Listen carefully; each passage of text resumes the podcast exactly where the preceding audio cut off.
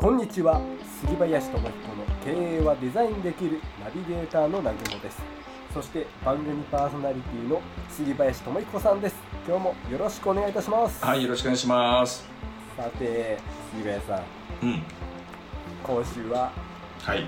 みんなお楽しみおすすめの一冊でございます、おすすめの一冊ですね。みんな、私も、えー私が一番楽しみにしてるかもしれない。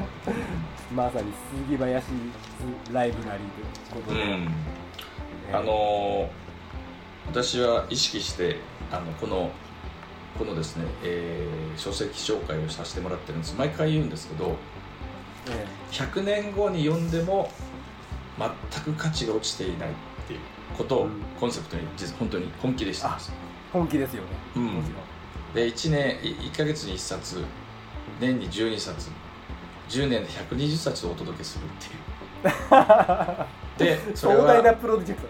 あのリスナーの皆さんのお子さんお孫さんにとっての評その120冊は十分に資産としてお引き継ぎあのに耐えうるものを、うん。あの提供したい提供するっていうことを決めてやってますので、あのうん。ぜひその立て付けでですねあの、なんていうのかな聞いていただけると嬉しいなって思ってます。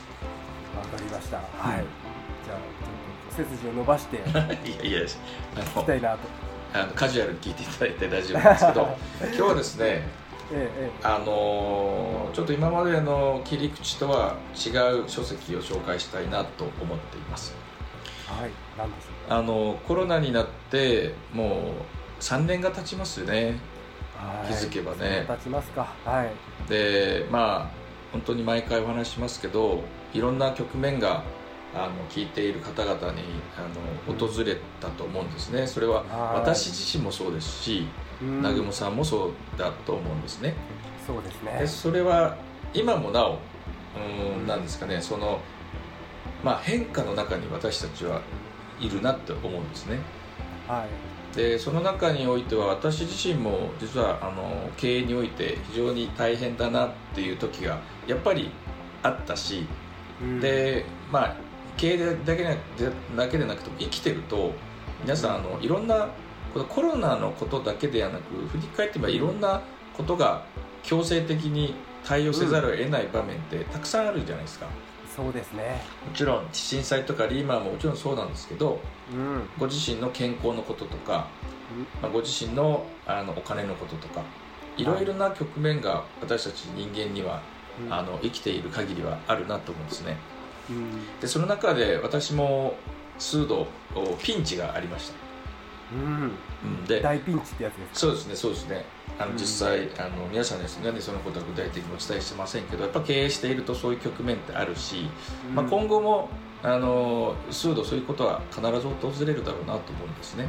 うん。でその時に、まあ、いろんな対策を講じたりいろんな協力をあのいただいて、まあはい。あの乗り越えてきているんですけど、うん。今日ご紹介する本はまさにそういう局面に陥りそうだ陥ってしまった時って、私たちに何が起こるかっていうとうんパニクるんですよ。あうん。あなるほど。まずまずパニックが来るんですね。あのそれは仕方ないことだしそれはもう当然のことだと思うんですね。うん。でもじゃあある種のパニックが少し落ち着いたとしてじゃあどうしようかっていう時に手立てが普通ピンチで手立てが思い浮かばないんですよすぐに。うんだからピンチなんですよねやっぱり。そうなんです。精神的に。その時にですね非常に役に立つ一冊。そして薄い本なんです実際にはへえで今日ご紹介する本はブライアン・トレーシー流危機脱出法っていう。もうまさに危機脱出法なんですね、真っ赤なあのブックカバーの本で危機だなっていう そこから脱出する方法が書かれてるんですけどちょっとです。ね、うん。一見本屋さんに並んでると、うん。なんだろうまあ怪しいビジネス書みたいな。まあよくある うーんと目立って、うん、う売りを狙ったあのうん。書籍の、まあ、売り方ってあるんですけど、はい。そそのような類に見えてしまうんですけどこのはいブライアント・レーシンさんってどういう方かっていうと、まああの、まあ、世界有数の、まあ、アメリカのビジネスコンサルタントの方です。でこれは書かれてることはこのコンサルタントであるビブライアント・レイシーさん自身にも起きたこと。でそこを対処してきたこと。でクライアントさんのもう数多くの危機をあのサポートして、あの救ってきた人でもあるんですね、まあ、つまり実践現場において抽出されたあのことがあのふんだんにそしてものすごいあの短い言葉でうんピンチの時に本当に刺さる言葉がもうふんだんに書かれてます。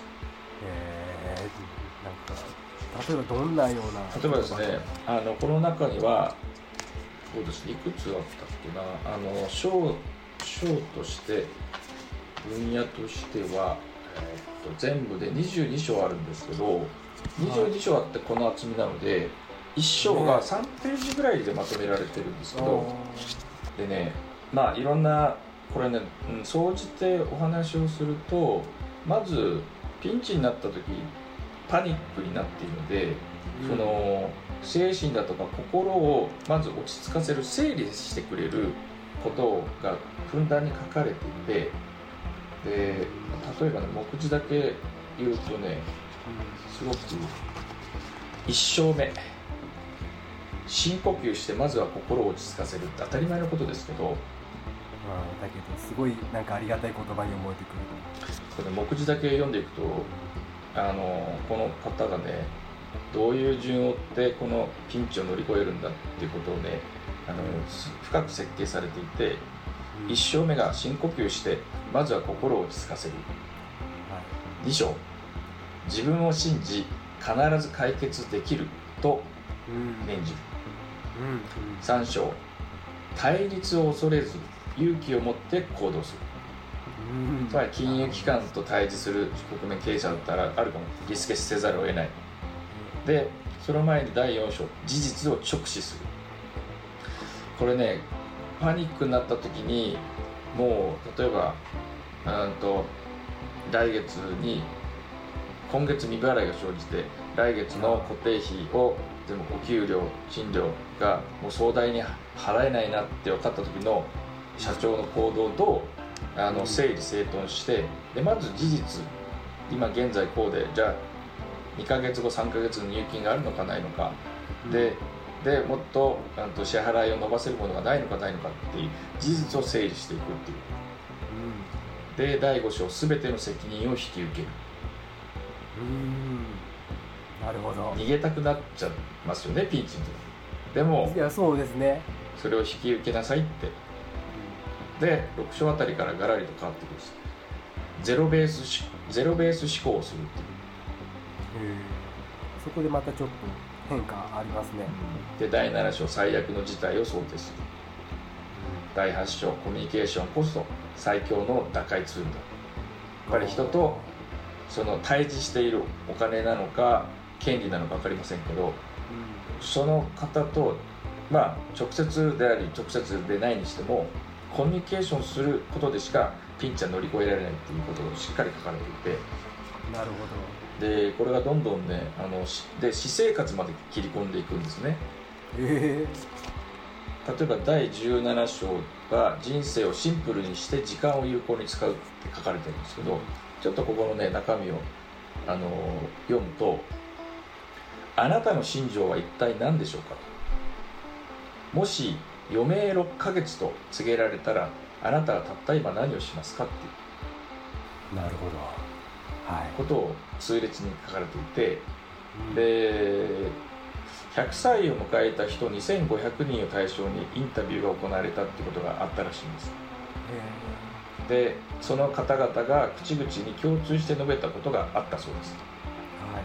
それは何かというと目先のことをあのベースに行動するんじゃなくて自分が本当に何かを何をしたいのかっていうことをももっと時間をかけてじっくり考えればよかったっていうなんかすごいです。これ以上深い言葉がないんじゃないかぐらい刺さりますね。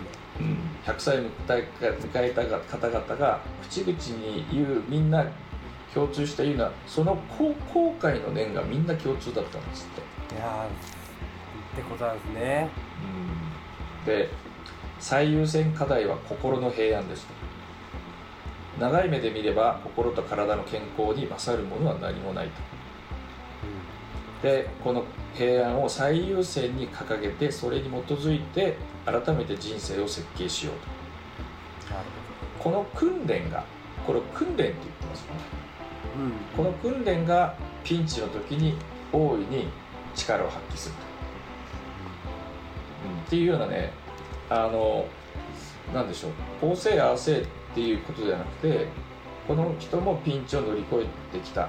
そしてたくさんのピンチにあったクライアントがどう乗り越えたかっていうことをベースに、うん、その事実から、引っ張り出して言葉を私たちに提供してくれているのでもう私はまあ通常でなくても今の言葉って実はピンチではない時普段これをあの手に取って読むとですね僕自分自身が忘れていたこととか、うん、思わずいつの間にやらあの取り組むって決めていたことが流れていたりとか結局その積み重ねが自分がサボったり、うん、分かっちゃいるけどやらなかったりっていうことの積み重ねがピンチを作るんだなっていうことに逆説的に気づかされるのでなる普ほどね。段の行動とかね律されるというよりもああ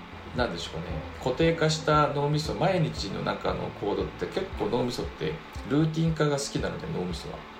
うん。あんまりいつもと違うことをしたくない脳みそストレスストレスなん確でもそのの自動的な脳のコンフォータブルゾーンゾーンというか快適なところに行かせるんじゃなくていつもあのここやつをこの脳の機能をこう拡大させるっていうかね刺激するっていう意味においてはものすごいあのヒント普段普段からぜひピンチの時ではない平時の時ですね。どあ。ここそたくさんの準備ができるなっていうのがねあの、ものすごい珠玉の言葉としてあの提供されて非常に薄いしどっかの章をペラッとめくるだけでも全ての章においてうん脳みそがやられますね。なるほど。あーちょっと眠らせてたなっていうようなねことにね、うん、なりますね、うん、改めてじゃタイトルとそうですね、はい。改めて、著者のはい。はい。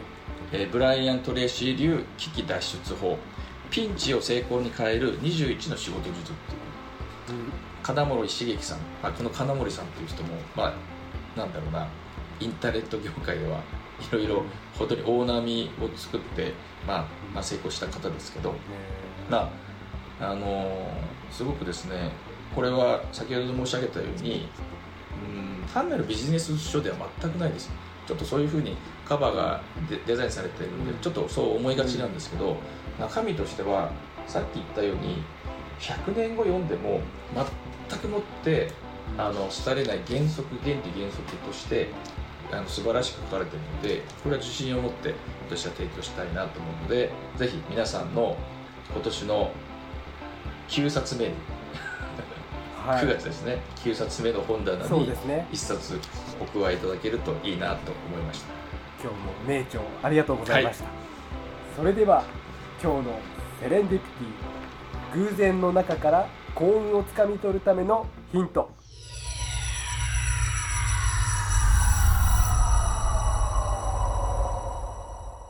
状況が人を作るのではない。人が状況を作るのだ。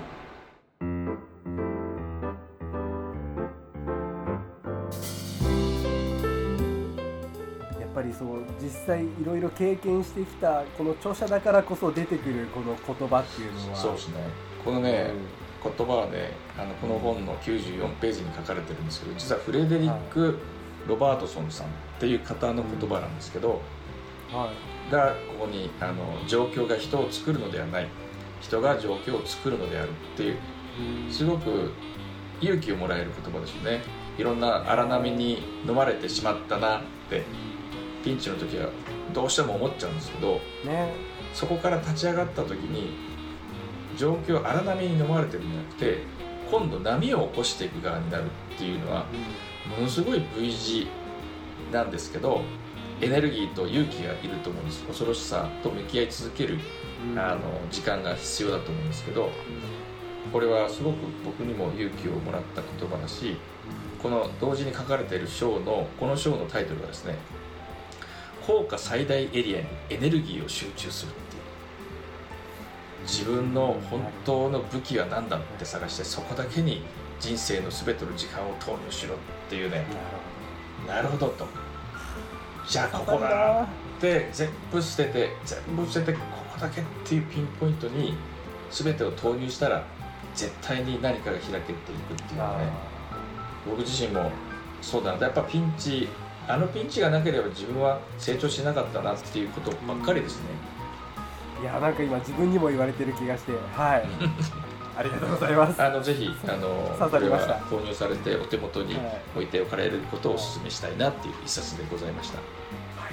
今日もありがとうございました、はい。ありがとうございます。番組への質問感想はデザイン経営研究者のオフィシャルホームページからお願いします。はい。そして杉林さんの公式 LINE アカウントもぜひご登録ください。番組の説明欄にリンクを貼ってありますそれでは来週もよろしくお願いいたします、はい。どうもありがとうございました、はい。ありがとうございました